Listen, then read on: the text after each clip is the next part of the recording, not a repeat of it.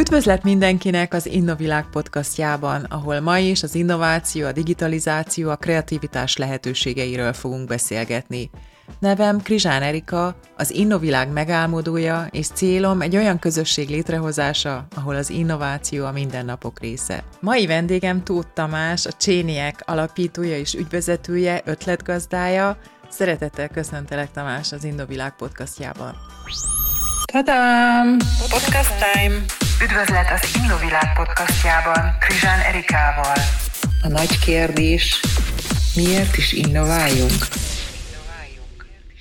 Tamás, aki a számok és az riportok világából érkezik, és belecsöppen a web hármas technológia világába. De mesélj magadról, hogyan lesz valaki a cé ef o világából a web három technológia gurúja? Nagyon jó kérdés, és uh, szerintem egy elég hosszú út is egyben. Uh, azt gondolom, hogy talán az alapok azok, azok már gyerekkoromtól kezdve indultak. A szüleim azok mindig azt mondták, hogy, hogy gyakorlatilag erre a világra születtem, így a pénzügyi világra, mert nagyon kis gyerekkoromban is, és látszódott az érdeklődés az üzleti világ felé, ha csak éppen a nagymamámnak a cseresznyét kellett eladni a piacon, vagy a, a dédi mamákkal kártyázni a, a, az utcán, mindig-mindig meg volt az a üzleti affinitás bennem, szóval ennek megfelelően követtem utána a tanulmányaimat is.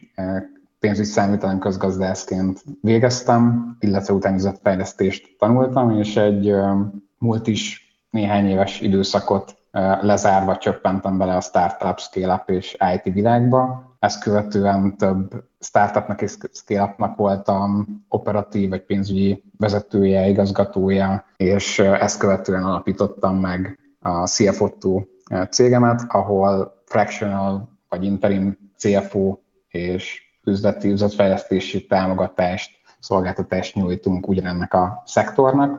Én mindig úgy fogalmazok, hogy, hogy ez nem tipikusan egy, egy pénzügyi vezetői feladatkör, hanem sokkal inkább egy, egy pénzügyi business partnerei vagyunk azoknak a projekteknek és cégeknek, akikkel együtt dolgozunk a csapatommal. És hát innen indult nyilván a web hármas érdeklődés is. Folyamatosan követtük, illetve aktívan részt vettünk a web hármas technológia fejlődésében és innovációjában. Dolgoztunk több web hármas projekttel, illetve projektem, és igazából ezekre a kihívásokra, amelyet az az új digitalizált világ nyújt számunkra, szerettünk volna egy szoftveres megoldást hozni, amely során ugye elkezdtük a ChainyAcc szoftverünket fejleszteni. De még ne szaladjunk annyira előre a, a, a történelembe, tehát hogy mi az, ami olyan fascinírt, mi az, ami téged ebbe a cé ef o világba, tehát amikor mindenki azt gondolja, tehát én is cé ef o voltam öt évig egy biztosító társaságnak az élén, és néha az emberek így megkérdezik, hogy hát de ott csak számok vannak, ott van a mérleg és eredménykimutatás, és de mi az, ami, ami neked azt mondod, hogy hú, hát ez mégis annyira érdekes, tehát mi az a, mi az a, mi az a kulcs pont? Hát egyrészt szerintem ez, ez a szerepkör nagyon-nagyon megváltozott az utóbbi években, tehát hogy egy, egy cé ef o-nak a mindennapja az már nem csak a mérlegből, nem csak az eredménykimutatásból és számokból áll, hanem, hanem sokkal inkább kicsit egy operatívabb székbe kell szerintem cé ef o-ként beülni, ami ugye azt jelenti, hogy akár a sales csapattal, akár a marketing csapattal, a customer success csapattal, ugye folyamatos interaktivitásban vagyunk. Gyakorlatilag én azt gondolom, hogy, hogy a nap végén minden üzletnek a, az eredménye és a sikeressége ugye a számokból indul ki. Azok, hogy éppen egy marketing konverziós számok, vagy éppen egy e, e, piaci trendekből, vagy versenytárselemzésekből, vagy hogy honnan származtatjuk ezeket az adatokat, az igazából mindegy, de szerintem egy cé ef o-nak az a, az a feladata, hogy átlássa ezt az összes területet, és ezek alapján tudjon olyan konzekvenciákat megfogni ezekből a, ezekből a rengeteg információból, amivel megfelelően tudja támogatni az ügyvezetőt vagy a menedzsmentet abban, hogy adatvezérelten sikeres döntéseket tudjon hozni. Ez az, ami engem igazából drive-ol, tehát, hogy én, én sokkal inkább tartom pénzügyi és üzleti szemléletű cé ef o-nak magam, mint sem erős számviteli és adózási alapokkal rendelkezőnek. Nagyon izgalmas, mert végül is, hogyha megnézzük a, mégiscsak az eredmény kifutatást, nyilván a legizgalmasabb pontja egy vállalatnak, amikor ugye profitot, ugye pozitív eredményt ér el, de nyilván ahhoz azért egy hosszú út vezethet el, illetve olyan döntések sokasága, ami ezt a lehetőséget támogatja. Nyilván itt egy ilyen kérdés az innováció és a digitalizáció is, hogy az adott cégek életében nyilván a nagyságtól függetlenül mennyire befolyásolja a legvégén úgymond azokat a, a profit eredményeket, ami, amit esetlegesen mi ma meghozunk, de lehet, hogy nem találjuk meg valahol ezeket a számokat, vagy ká pé í-okban, az adott pozíciókban, de mégis üzleti döntéseket kell hozni arra vonatkozóan, hogy a cég, hogyha ma innoválunk, de még mondjuk tíz év múlva a piacon legyen. Meséld el nekünk pontosan, hogy a web három pontosan mit is jelent? Én úgy gondolom, hogy, hogy az alapvető jelentése az, az egy technológiába vetett bizalomra épül, és annak a annak a, az eszközrendszerén alapuló működésre, és alapvetően ugye a, a decentralizáltságon alapszik, illetve azon, hogy kiiktassuk azokat a központi, akár pénzügyi,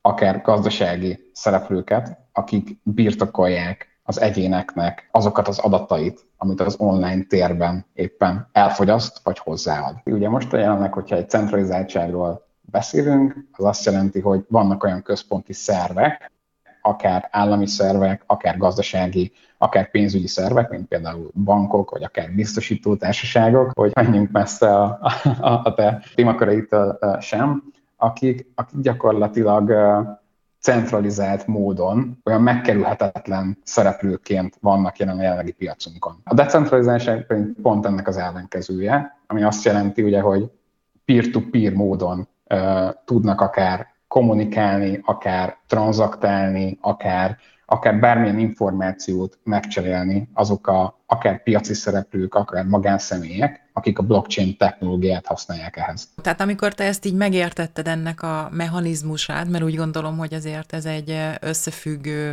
témakör, tehát a különböző szinteket, hogyha próbáljuk megérteni a különböző szerződési formátumokat mögötte, és akkor neked valamikor így kétezer-huszonkettő folyamán jött az ötlet, így gondolom éjszaka felébredtél, és én egy web hármas startupot szeretnék alapítani, úgyhogy akkor mesélj erről az időszakról, hogy, hogy hogy jött ez az ötlet. Hát az alapvető az ötlet az onnan jött, hogy láttuk azokat a nehézségeket controlling oldalról, amivel egy web hármas startupnak, vagy bármilyen cégnek, projektnek szembe kell néznie. Gondolok itt arra, hogy iszonyatosan fragmentált volt akkoriban a piac, egyébként még mindig az.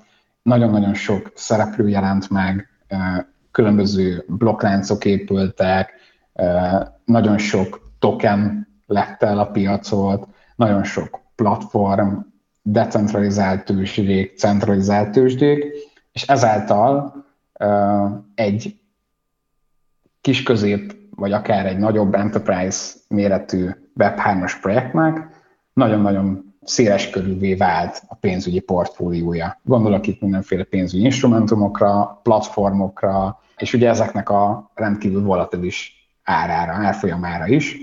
És ahhoz, hogy ezt, ezt átlássák döntéshozó, gondolok itt akár egy ügyvezetőre, akár egy pénzügyi vezetőre, akár bármilyen pénzügyi rollban tevékenykedő, dolgozó személyre a csapatból, nagyon-nagyon sok manuális és adminisztratív feladatra volt szüksége, illetve nagyon sokszor ezeket a tranzakciókat nehezen lehetett utókövetni vagy nyomon követni. Ezért kerestünk mi is a piacon megfelelő megoldásokat, gyakorlatilag egy olyan vállalatirányítási rendszert szerettünk volna találni ezen projektek számára, ami, ami lefedi az összes pénzügyi szükségleteit. És akkoriban nem találtunk ilyen projektet, azért úgy döntöttünk, hogy megalkotjuk a sajátunkat, és ekkor kezdtük el a, a ChainyAcc-nek a fejlesztését, és gyakorlatilag azzal a, azzal a vízióval, hogy segítsük minden olyan cégnek és magánszemélynek a pénzügyi működését, a controlling folyamatait, Amit, amit a web hármas térben csinálnak. Azóta egy picit azért változott ez, ez a víziónk, mert azt látjuk, hogy nagyon-nagyon nehéz elrugaszkodni a web kettes pénzügyektől, és gyakorlatilag a web három nem fel fogja váltani szerintem a jelenlegi tradicionális pénzügyi szervezeteket és modelleket, hanem ki fogja azt egészíteni. És gyakorlatilag, amit, amit látunk, hogy ezáltal még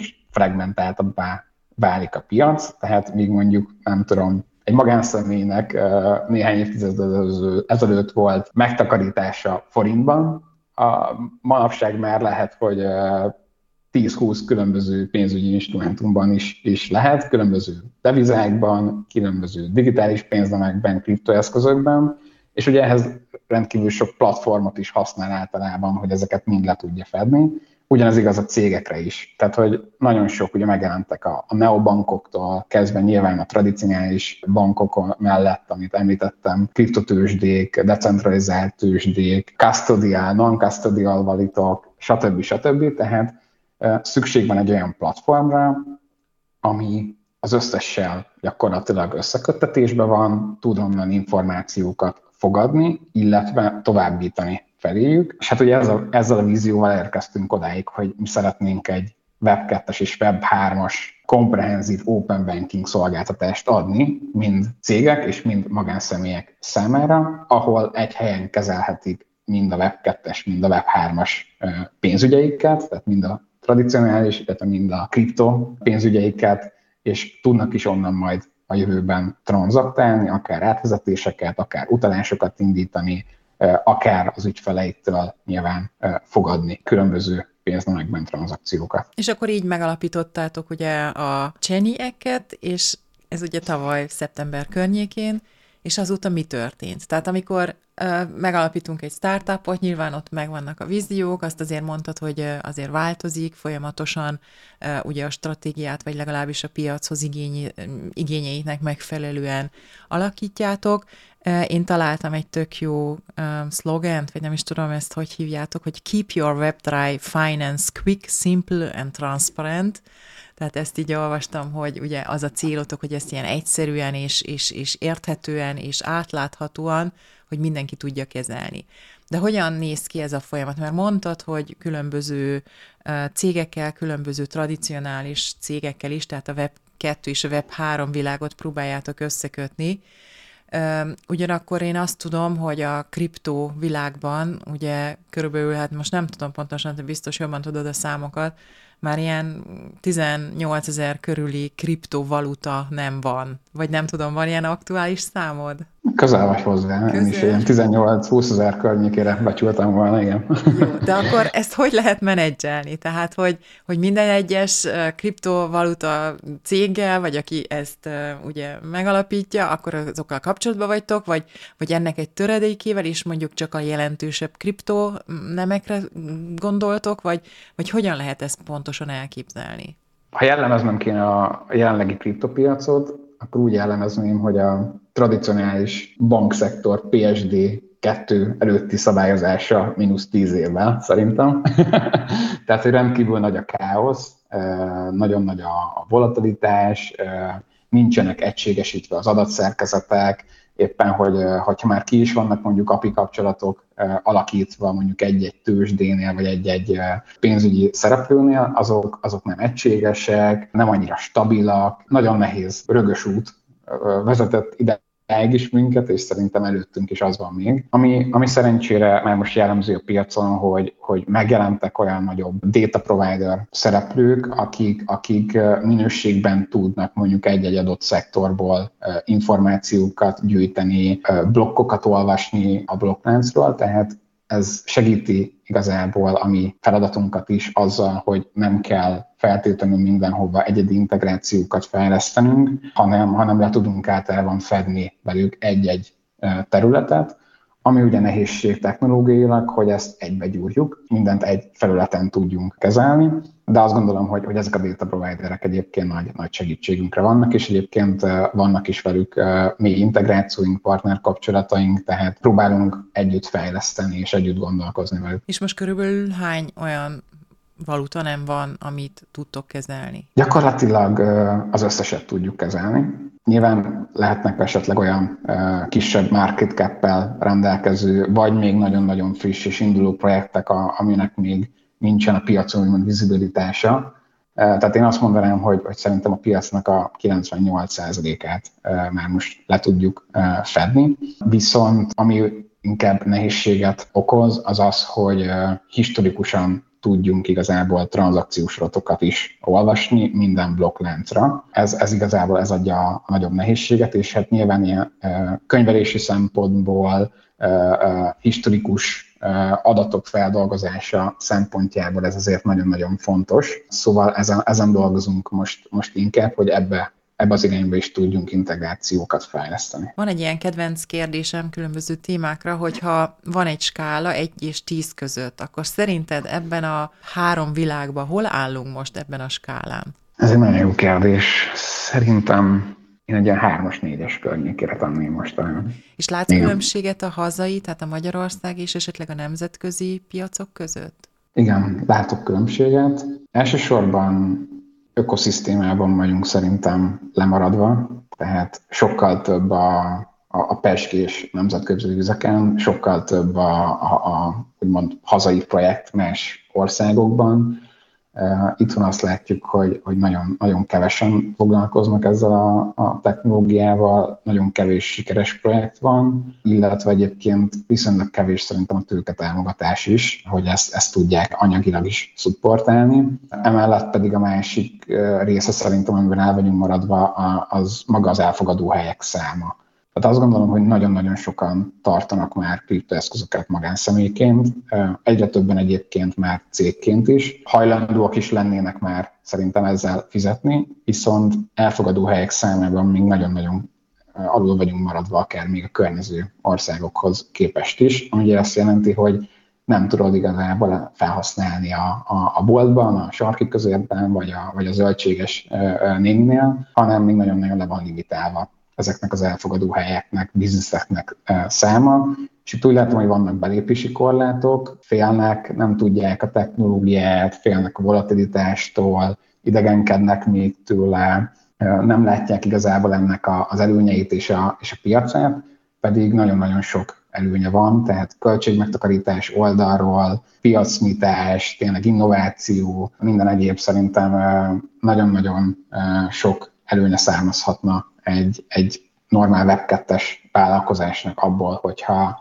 hogyha lépne vagy nyitna a web három felé, és akkor itt még nem is beszélek arról, hogy milyen egyéb felhasználási esetei vannak a blokkláncnak, tehát azért most még mindig csak a pénzügyi felhasználási eseteiről beszélgetünk, de azt gondolom, hogy, hogy vannak azért előremutató jelek itthon is, illetve mi is próbálunk az ilyen járni abban, hogy építsük ezt az ökoszisztémát, szoktunk webinárokat tartani, szeretnénk majd különböző eseményeket tartani, illetve, illetve folyamatosan információkat csepegtetni, edukálni a piacot. Tehát, amint meséltél, hogy van a, az üzleti oldal, és van a, és a, van a magánszemély oldala. És kérdésem, hogy igazából kik a ti ügyfeletek? Tehát a magyarországi, vagy esetleg nemzetközi, valaki megtalálja az oldalatokat, a, a ChainyAcc-et, és azt mondja, hogy fú, én, ez nagyon tetszik nekem, akkor ez, ez hogy működik? Tehát ki az, a, ki az az ügyfélkör, akit mondjuk szívesen láttok a ti ekoszisztémátokban? Abszolút nemzetközi, tehát bárki használhatja. Nyilván itt, amire a jövőben nagyobb hangsúlyt kell fektetnünk, az az, hogy megfeleljünk minél több országnak a helyi regulációira. Tehát eltérően kezelik a adózási, jogi szempontból a kriptoeszközöket különböző desztinációkban. Erre, erre nyilván nagyobb figyelmet kell majd jövőben fordítanunk, de az alapvető mechanizmusok, ahogyan felépítettük a, a, a rendszert és a technológiát, az ki tud szolgálni bármilyen ügyfelet bárhol a világban. Nyilván mondom, lehetnek olyan customizálási kérések az ügyfelektől, amik, amik azt fogják eredményezni, hogy, hogy akár lokáció szerint el kell térnünk működésben is akár. De alapvetően egyébként vállalkozások számára készítettük a, ezt a szoftvert és ezt a platformot, viszont, viszont van, egy, van egy olyan előnye szerintem ennek, hogy egy kicsit egy ilyen non-profit része. Azt gondolom, hogy a, hogy a bé kettő cé egy kicsit kevésbé fizetőképes ügyfélszegmens számunkra, tehát sokkal árérzékenyebbek, emiatt is egyébként ingyenesen használhatják nyilván bizonyos mértékig a, a, a platformunkat, de az inkább azt gondolom, hogy egy ilyen, egy ilyen non-profit jelleggel nyitottunk a bé kettő cé felé is, ahol, ahol nyilvánvalóan tudjuk segíteni az ő saját portfóliónak a menedzselését, be tudja kötni a különböző accountjait, a jövőben szeretnénk támogatni, automatizálni az adóbevallásokat. Azt látjuk, hogy egyébként az még egy elég nagy probléma, hogy bármennyire is egyszerű a hazai kriptoadózási környezet, még mindig nagyon-nagyon sokan nem értik, nagyon sok a kérdőjel, nagyon nehezen tudnak igazából beírni egyetlen egy számot az S Z N bevallásba, és nem magabiztosan ír, írják azt be, viszont azáltal, hogy, hogy mi igazából egy Egy, egy pénzügyi adathalmaz építünk, ezáltal ezekből az adathalmazokból mi bármit ki tudunk kalkulálni, és ezáltal maga az adóbevallás részében is tudjuk segíteni a magánszemélyeket. Uh-huh. Ahogy említetted, ti első ízben, tehát ugye, a, hogyha hosszú távú stratégiát nézünk, és, és a fizetőképes keresleti oldalt is figyelembe vesszük, akkor nyilván egy ilyen bé kettő bé-be mozogtok, vagy legalábbis így, ahogy kihallom, a stratégiai irány. De akkor, hogyha én egy cég vagyok, tehát most, hogyha megnézitek a jelenlegi ügyfélállományotokat, akkor ez így most nagyjából lefedi, tehát hogy mondjuk hány százalékban van vállalati ügyfeletek, és hány százalékban van privát, tehát ilyen bé kettő bé és bé kettő cé irány? Arányaiban sajnos teljesen ellentétes, tehát sokkal, sokkal, sokkal több a, a magánszemély ügyfelünk még, és egyébként ebből is látszódik, igen, hogy ők a nagy része ingyenes planekben van még, és hát ebből is adódik az, hogy azt látjuk, hogy a, hogy a bé kettő bé irány sokkal fizetőképesebb ügyfélállomány lehet számunkra, de egyébként most még ez pontosan fordítva van, tehát sokkal több a magánszemély ügyfelünk. És neked melyik a kedvenc kriptovalutád? Ez egy nagyon jó kérdés. Hát nyilván alapvetően a bitcoinban hiszek, és nyilván abban abban van a legnagyobb bizalmam. Azt gondolom, hogy gyakorlatilag egy digitális arany, és szerintem egy nagyon-nagyon hosszú jövője lehet. Nyilván látom azt, hogy vannak például a rendszernek, a technológiának skálázhatósági problémái, viszont erre azt gondolom, hogy jól reagált a piac. Például a Lightning Network által ugye már bitcoin tranzakciók elérhetőek mikropaymentek esetében is, tehát hogyha valaki éppen, nem tudom, Svájcban, Luganóban fizet bitcoinnal a McDonald's-ban, akkor ezek már ugye elérhetőek, azonnal nagyon-nagyon olcsók, és, és azt gondolom, hogy, hogy ez a jövő. Ezen kívül egyébként én a, a, a Polygon Networkban és nyilván az Ethereumban is nagyon-nagyon nagyon hiszek, de, de számos olyan, olyan projekt van egyébként, amit, amit követek, olvasok róla, úgymond a térképemen tartom és figyelemmel követem őket. Van esetleg magyar kriptovaluta?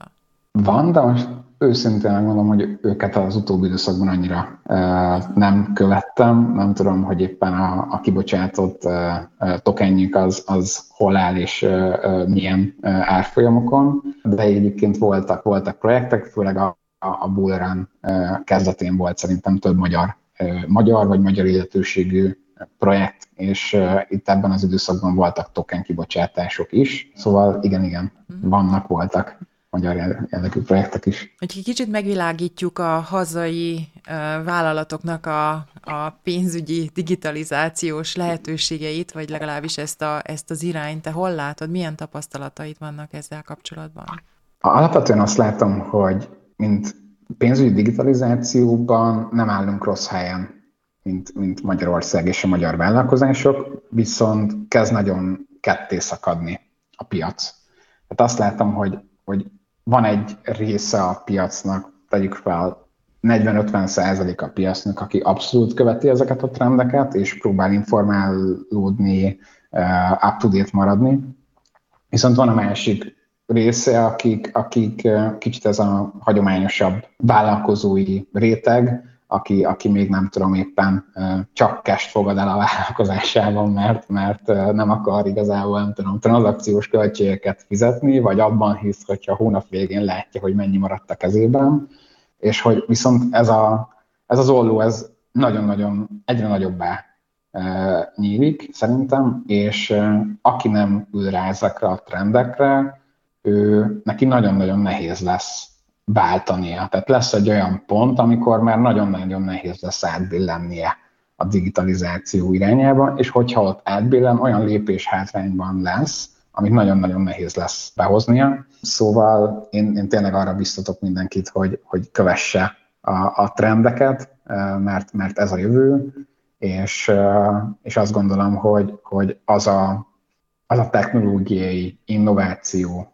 ami, ami a web háromban és a, és a, és a blokkláncokkal és okos szerződésekkel történik, az szerintem hosszú távon meg fogja határozni azt, hogy hogyan működnek majd a világban pénzügyi tranzakciók. És ez lehet magánszemély szinten, lehet céges szinten, lehet bank szinten, vagy ezek már most állami szinten is történnek. Tehát, hogy ezek már jelenben vannak. Tegyük fel, most valaki meghallgatta ezt a podcastot, és szeretne ezen irányba kutakodni. Tehát így ugye első ízben mit ajánlasz, mit tegyen? Mert nyilván követem, tehát így most a bitcoin is ugye közel megint negyvenezer dolláros árfolyamon van, ami nyilván egy, egy, egy emelkedés az elmúlt időszakhoz képest. Egy kicsit megnyugvása úgymond a piacnak, ami eddig ugye egy kicsit ilyen repülő, lefelé repülő volumenben volt. Úgyhogy de, de mi, mi az, amit pontosan javasolsz? Tehát mondjuk van egy közép, közép nagy vállalkozás, vagy vállalat, és ő szeretne ez irányba uh, mélyebben elmerülni, szeretne, szeretné esetlegesen a ti megoldásotokat is használni, de, de mit javasolsz annak a hallgatóközönségnek, aki még nem annyira fit, de mondjuk így motivációt kap így a beszélgetésünk után az, hogy elmerüljön ebben a témában, és ugye, ahogy elején említettem, hogy mennyire fontos az, hogy ma próbáljuk megérteni ezeket a trendeket, hogy még tíz év múlva ugye a piacon legyünk. Igen, hát mint bármilyen más témáról, azért azt gondolom, hogy nagyon-nagyon, zaj, nagyon-nagyon nagy a zaj a médiában. Tehát emiatt nagyon nehéz hiteles információkat gyűjteni. Szóval mindenképp azt ajánlanám, hogy, hogy próbáljanak meg olyan hiteles szereplőket felkeresni a témában, és őket követni, úgymond az ő szavukat inni, mint sem egyébként mindenfélét olvasgatni, a, akár technológiai, akár befektet, befektetési oldalról, és mindenféle spekulációval kapcsolatos álhírekre és mindenre ráülni. Ettől szeretnék mindenkit óvainteni. Szóval én azt, azt javaslom, hogy, hogy akár, akár a hazai médiumok, vagy a hazai piaci szereplők, vagy a nemzetközi vizekre, hogyha kitekintünk, próbálják meg megtalálni azokat a, mondhatni akár iparági szereplőket is, mert ugye, mint mondtam, rendkívül sok felhasználási területe van magának a blockchain technológiának, nem mindenki csak fizetőeszközként tekint erre, hanem, hanem rendkívül széles a spektrumon felhasználásának. A saját iparágán belül próbálja meg megtalálni azokat a hát influencereket, akik, akik tényleg hitelesen tudnak ebben a témában nyilatkozni. És hogyha megnézzük ezt a blockchain technológiát, ugye ez hogyan forradalmasítja a pénzügyi, illetve az üzleti szektort? Tehát hol látsz még olyan területeket, amelyek jövőben mutatóak? Hát konkrétan azt gondolom, hogy szinte minden iparágban felsorolható már egy-egy olyan use case, ahol azt gondolom, hogy nagyságrendekkel jobb, mint a jelenlegi web kettes működés. Én is mindig ezeket próbálom kicsit kutatni, illetve az a, az a célom, hogy, hogy nagyságrendbeli különbséget tudjunk elérni a jelenlegi működéshez képest. Legyen ez hatékonyság, költségmegtakarítás, vagy, vagy bármilyen innovatív elem, Ami, ami nem azt mondjuk, hogy nem tudom, egy fokkal jobb, mint a mostani, és egyébként megéri nagyon sok pénzt beleinvestálni, hogy legyen egy technológiai fejlődés akár a cégemen belül,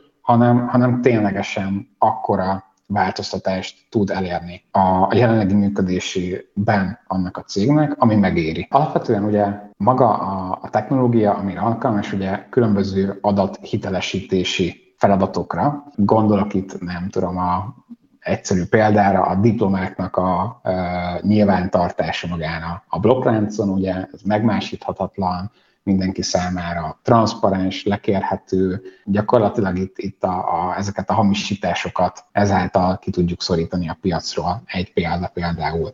Akár különböző folyamatkövetések. Ugye azáltal, hogy szintén megmásíthatatlan és, és transzparens és nyomon követhető valami, itt például gondolok akár egy eredetigazolásra, bármilyen terméknek a nyomon követésére, valamilyen műkincsnek a, a teljes tranzakciós történetére és annak az eredetiségére, hogy ne lehessen ezeket igazából lemásolni, vagy, vagy nem tudom, bármilyen fekete piacon kereskedni ezekkel. Illetve egyébként egy nagyon-nagyon felkapott téma szerintem a manapság a tokenizáció, azoknak a real-eszeteknek a, a tokenizációja, amik esetleg a jelenlegi web kettes alapokon nem felbonthatóak sok kis egységre, hanem, hanem igazából akár mondjuk befektetési céllal tegyük fel, meg kell, hogy vásárolja valaki a adott festőnek a festményét, viszont ugye blockchain alapokon, pont amit, amit elmondtam, hogy a, az adathitelesítés, a folyamatkövetés ö,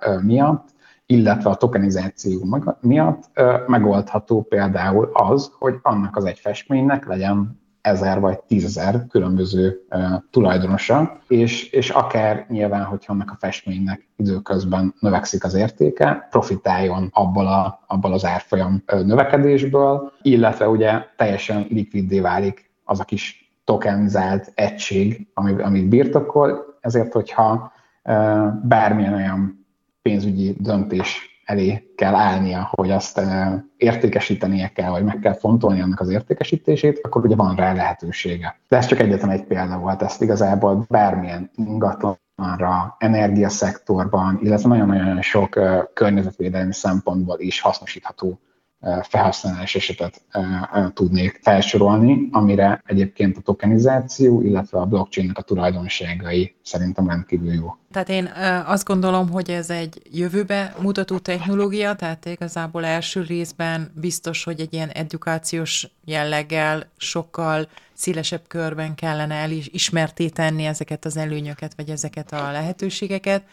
Ahogy meséltem, illetve az InnoVilágban is már volt a, a, az insurtech, ugye az insurvízről téma, ugye, hogy ott a repülőjáratoknak a késéseit oldják meg, ahol ugye három szereplős rész, ugye a repülőtársaság, a biztosítótársaság és az ügyfél egy automatikus folyamat keretében, ugye már a kárrendezési igényt sem jelezve, hanem egy automatikusan át, átutalása az adott bankszámlára, tehát ez egy, egy kicsit ilyen, ilyen wow effekt az ügyfelek részére, hogy fú, ez, ez mennyire, mennyire tuti. Tehát ezekből a use case-ekből kellene szerintem az, hogy, hogy ez, ez, ez még, még ismertebb, vagy még talán ezt a bizalmat kiépíteni.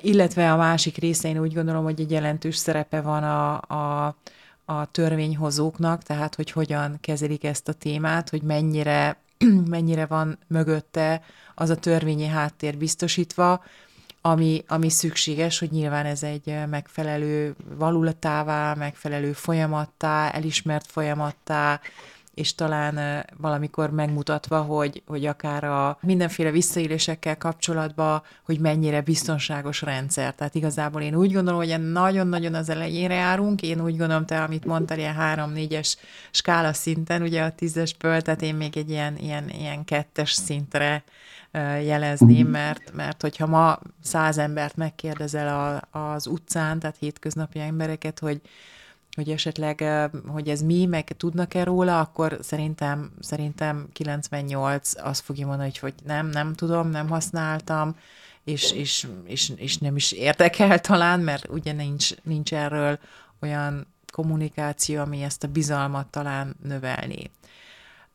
Ugyanakkor, tehát így mi beszéltünk, hogy mi azért ilyen jövőbe mutató trendeket mutatunk, és én teljes mértékben meg vagyok győződve arról, hogy ez egy ilyen, egy ilyen közép-hosszú távon, tehát ez beépül a, az üzleti rendszereinkbe, beépül az emberek gondolkodásába, ugyanúgy, ahol már én úgy gondolom, hogy azért Ázsia ebben is most már így előre jár, tehát itt Európában azért itt mi először törvényeket hozunk, és, és ezeket így próbáljuk leszabályozni úgy, hogy tehát inkább mindenki megrémül és nem csinál semmit. Ázsia egy kicsit más irányt folytat, meg talán szerintem Amerika is, de biztos, hogy a nemzetközi kitekintésben sokkal jobb rálátásod van, tehát ott, ott a bizalom azért már sokkal jobban megvan, tehát akár a, a, a, a mobil használata, akár azokat az applikációkat, amit, amit ti is készítettek, tehát hogy hogy mennyire, mennyire átlátható, tehát egy teljes mértékben egy örömmel használják az emberek, hogy, hogy mennyire, mennyire fontos az az, hogy egy ilyen transzparens, egyszerű, átlátható a pénzügyi irányból kapjunk információt. Amikor azt mondjuk, hogy, hogy blockchain és, és üzleti szektor és felhasználási területek, de milyen validált felhasználási esetei vannak a web hármas technológiáknak. Tudsz még nekünk mondani egy-két ötletet? Igen, igen, persze. Hát alapvetően ugye azt gondolom, hogy, hogy hogyha pénzügyi szektorra tekintünk, akkor, akkor a decentralized finance szolgáltatók, tehát a decentralizált pénzügyi szolgáltatók és, és megoldások abszolút piacvezetők, illetve uh, reformerek uh, ebben, a, ebben a tekintetben. Uh, tehát az, hogy központi szereplő, tehát centralizált szereplő nélkül uh, lehessen két magánszemély között mondjuk akár uh, bármilyen uh, tranzakciót indítani, akár, akár uh, hitelezni, Uh, akár, akár uh, tényleg bármilyen olyat, ami a bankszektorban mondjuk befektetési lehetőség, azt teljesen digitálisan a blokkláncon okos szerződésekkel működtetni. Ezek már, ezek már abszolút jelen vannak, és nagyon-nagyon sok ilyen szolgáltató van a piacon. Ezen kívül azt gondolom, hogy a, hogy a stablecoinokat uh, érdemes uh, megemlítenünk, ugye, amik gyakorlatilag ugye a legtöbb hozzá van pegelve valamilyen devizának az árfolyamához, ugye itt akár lehetnek dollárhoz, euróhoz megállva, és ugye nagyon-nagyon sok pénzügyi összetett mozgatnak már akár bankszinten, akár állami szinteken is a blokkláncon, mert hogy sokkal-sokkal olcsóbb, költséghatékonyabb, átláthatóbb, és egyébként sokkal biztonságosabb annál a rendszernél, mint ami, ami jelenleg van. Ezen kívül ugye nagyon-nagyon sok uh, nagy uh, márka uh, lép be uh, arra a piacra, hogy, hogy uh, hogyan is, uh, hogyan is uh, tudják megfelelően motiválni, közel tartani a saját követőiket, a saját ügyfélállományukat. Nem tudom, gondolok itt mondjuk akár egy Starbucksra, akik, akik ugye különböző loyalty programokat építettek magán a blokkláncon, gyakorlatilag ugye, ahol, ahol nyomon tudták követni azt, hogy, hogy, hogy az ügyfelek mikor, hogyan és mennyit, mikor vásárolnak náluk, és ezt tudták ők jutalmazni valamilyen, valamilyen módon. Ez is azt gondolom, hogy egy, egy rendkívül jó felhasználási esete, de ezen kívül egyébként a, az egészségiparban is, is rendkívül sok felhasználási esete van. Gondolok itt arra, hogy hiteles adatokkal, adatokat tudnak tárolni, akár betegekről, krónikus betegekről, tudják ezeket az adatokat felhasználni különböző későbbi research-ökre, és ugye, hogy ezek az adatok folyamatosan hitelesek és validak maradjanak, és a blokkláncon tárolják ezeket. Azt gondolom, hogy ez is egy, egy rendkívül jó felhasználási mód. Vagy akár itt a parametrikus biztosítások piacán, amit te is említettél. Ugye bizonyos események megtörténtekor gyakorlatilag az okos szerződés automatikusan tudja azt triggerelni, generálni, hogy a a biztosított megkapja azt a, az összeget, amiért ő jogosult a káresemény bekövetkeztekor. Ne kelljen neki egyébként még utána levelezni hónapokig a biztosítóval, próbálni azt alátámasztani, hogy ténylegesen megtörtént az, a, az az esemény, és egyébként ő jogosult arra. Ugye ez is egy olyan use case, ami, ami nagyon sok adminisztrációs terhet levesz egyébként a biztosítóválláról is, automatizál nagyon-nagyon sok folyamatot, és hát nyilván van egy, van egy boldog ügyfél a lánc másik végén, aki, aki azonnal gyakorlatilag likvid, likviden hozzá jut ahhoz a pénzösszeghez, amit egyébként előtte hónapokig nagyon sok adminisztráció és időtöltés árán uh, jutott el mondjuk hozzá, vagy éppen lehet, hogy el sem jutott. De gondolok itt akár a az utazási szektorban különböző utazási kreditek gyűjtésére, ez nyilván valamilyen szinten ugyanúgy a loyalty programnak egy, egy, egy része lehet, vagy itt a logisztikában például, ugye, hogy egy-egy terméknek, mondjuk egy-egy alkatrésznek, vagy, vagy bármilyen, hát nevezzük mondjuk alkatrésznek, amikor mondjuk beépülnek egy termékbe, ugye ennek a teljes supply chain folyamatnak, folyamatot le tudják követni a blokkláncon. Szerintem ez is egy nagyon-nagyon jó use case, ugye hitelesek lesznek ez az adatok, visszakereshetőek ezek az adatok, alátámaszthatóak ezek az adatok, szóval, szóval azt gondolom, hogy ez is egy nagyon-nagyon jó use case. De mégis azt érezzük, hogy még így nagyon elején vagyunk ennek az egész megértésnek, a technológiának. Tehát, de szerinted mi a legfontosabb kihívás, amivel a web hármas technológia szembenéz? Tehát, mi a, mi a, tehát azért, mert ugye ilyen kettes, hármas, négyes szinten állunk, de melyek azok a, azok a kihívások, ami, ami miatt mondjuk ez még nem ötös, vagy hatos?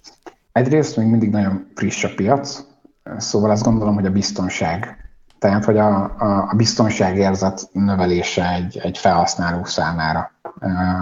Ehhez nyilván az kell, hogy stabilabbak legyenek a rendszerek, kiberbiztonsági oldalról sokkal sebezhetetlenebbek legyenek, ez az egyik. A másik szerintem az, hogy, hogy felhasználóbaráttá kell tenni ezt a technológiát, ami viszonylag egy bonyolult technológia, ezt el kell vinni a felhasználókhoz, és ehhez egyébként nagyon jól kell kommunikálni, nagyon egyszerűvé kell tenni a platformnak, vagy annak az eszköznek a használatát, Hogy, hogy könnyen, könnyen tudjanak adoptálódni, megérteni ezt, illetve, illetve azt, hogy minél több szolgáltatás be tudjon épülni ezekbe. Tehát, hogy, hogy tényleg azokba a szolgáltatásokba tudjon beépülni maga a technológia, amit minden nap használnak az emberek. És például ugye azt, amit említettem, hogy nem tudom, Svájcban, a Mekiben ezzel fizetnek, az például egy abszolút egy ilyen lépés, vagy akár az, hogy már adókat is tudnak mondjuk Lugánóban befizetni a, a, a magánszemély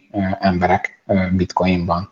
Tehát azt gondolom, hogy ez, ez mindaz, hogy a, ami, ami az adoptációt segíti. Mm.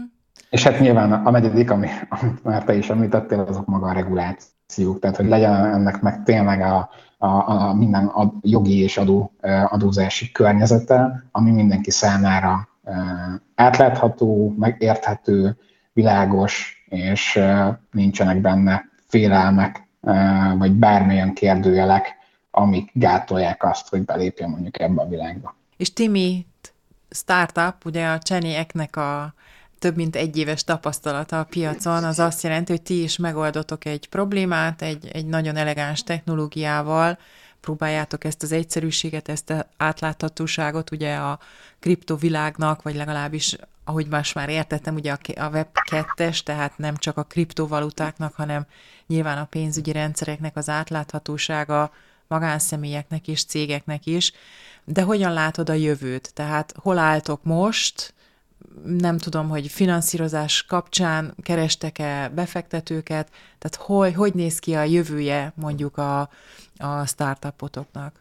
Jelenleg csak uh, saját forrásokból építkeztünk, jutottunk el most uh, idáig, viszont uh, igen, látjuk azt, hogy rendkívül gyorsan fejlődik a technológia, rendkívül sokrétű uh, ez a piac, ezért nekünk is szükségünk van gyorsításra. Szóval igen, most jelenleg elkezdtünk aktívan tőkét is keresni piacon, illetve olyan partnereket, akik azt látjuk, hogy, hogy tudnának segíteni abba, hogy, hogy, hogy nemzetközi szinten is szélesebb körűen el tudjon terjedni a mi megoldásunk.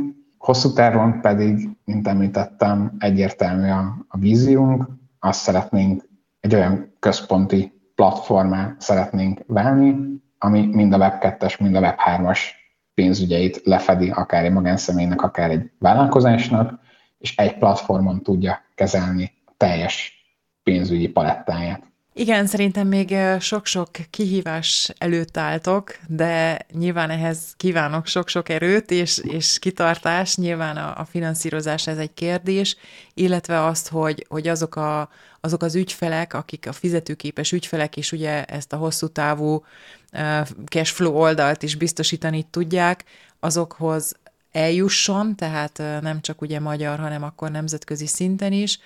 Úgyhogy sok sikert kívánok, de mielőtt lezárnánk ugye ezt a podcastot, van egy ilyen egyperces kérdésem számodra, hogy azért ugye a Tamást is, mint, mint ügyvezetőt, ugye megismerjük ennek a ChainyAcc-nek, a startupnak a hátterében, úgyhogy mesélj nekünk, hogy te szerinted Bing vagy OpenAI? OpenAI. Budapest vagy vidék? Vidék és gyönyörködés Budapestben. Futás vagy foci? Uh, kettő együtt, de foci. Oké, okay. Digitális vagy személyes marketing? Digitális marketing. És van esetleg olyan kedvenc könyvcímed, amit ajánlasz a hallgatóknak? Konkrét könyvcímet lehet, hogy nem mondanék most. Az elmúlt másfél évben, mióta kislányom megszületett, kevesebbet tudtam olvasni, de talán egy, inkább egy podcastot tudnék kiemelni, amit nagyon-nagyon szeretek, és nagyon sokat hallgatok. Az Néton Látkának a, a, a podcastja. Van ahol... az InnoVilág mellett. Így van, az InnoVilág mellett, természetesen. Oké, szuper! Köszönöm szépen, Tamás, a beszélgetést, és további sok sikert. Köszönöm. Köszönöm szépen. További inspirációt, ötleteket, motivációt szeretnél az innováció, digitalizáció, startupok világából, keresd minket az InnoVilág Facebook oldalán. Tudod, minden meg nem oldott probléma egy új lehetőség üzleti modellek kialakítására. Tadám! Podcast time! Üdvözlet az InnoVilág podcastjában Krizsán Erikával. A nagy kérdés, miért is innováljunk?